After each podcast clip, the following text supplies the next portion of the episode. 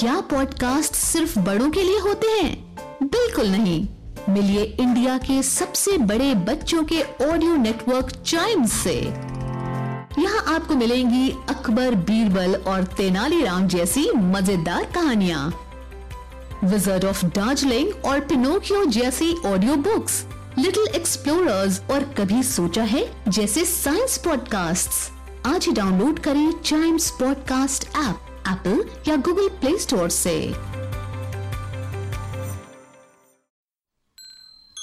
This is Chimes Radio Podcast. भगवान कृष्ण का बाल रूप मोहक भी है और चंचल भी। आइए सुनते हैं इनके बचपन का एक रोचक किस्सा।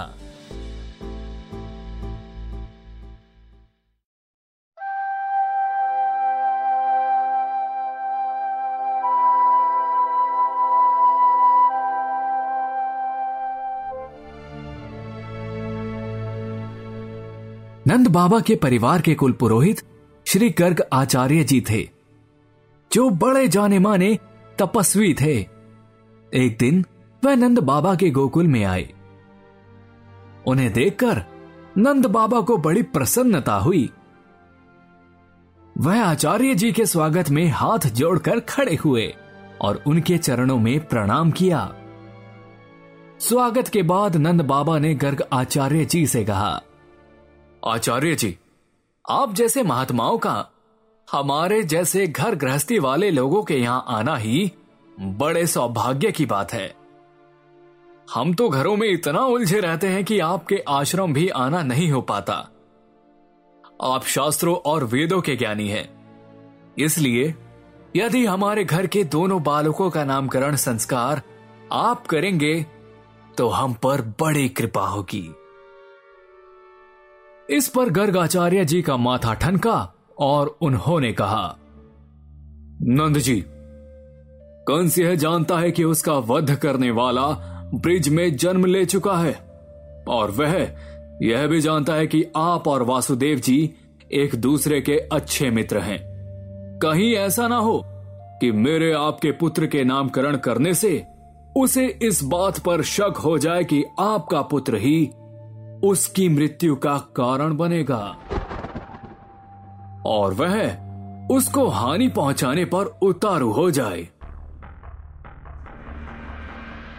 यह सुनकर नंद बाबा बोले, आचार्य जी, आप अकेले में गौशाला में बालक का नामकरण संस्कार कर दीजिए और बाकी गाँव वालों को छोड़िए।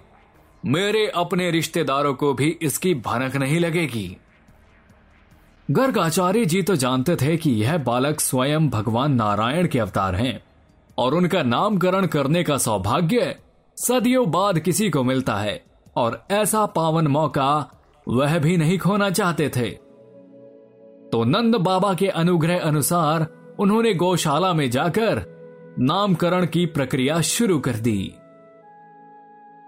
नंदाचार्य जी नंद बाबा के बड़े पुत्र का नामकरण करते हुए बोले आपका बड़ा पुत्र।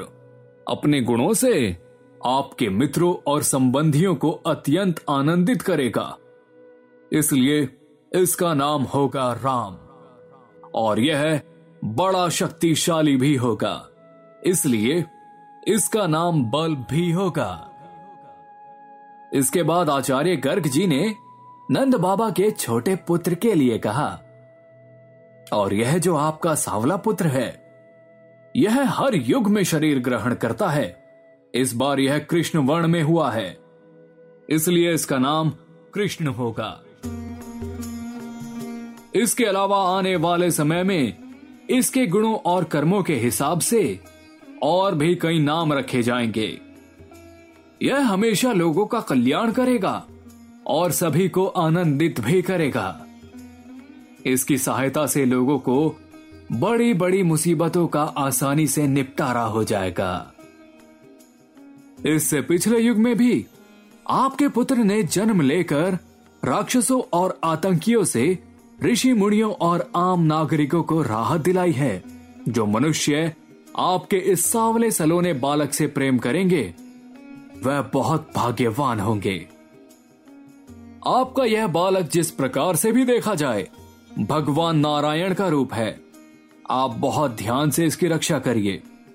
जैसे कि भगवान नारायण के प्रिय देवताओं को कभी कोई असुर पराजित नहीं कर सकता।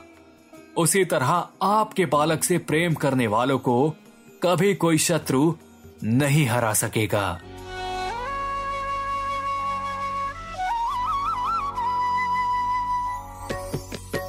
और इसी तरह नंद बाबा को समझाकर और उनके दोनों पुत्रों का नामकरण करके गर्ग आचार्य जी अपने आश्रम लौट गए। और भगवान नारायण के आठवें स्वरूप का नाम कृष्ण रखा गया।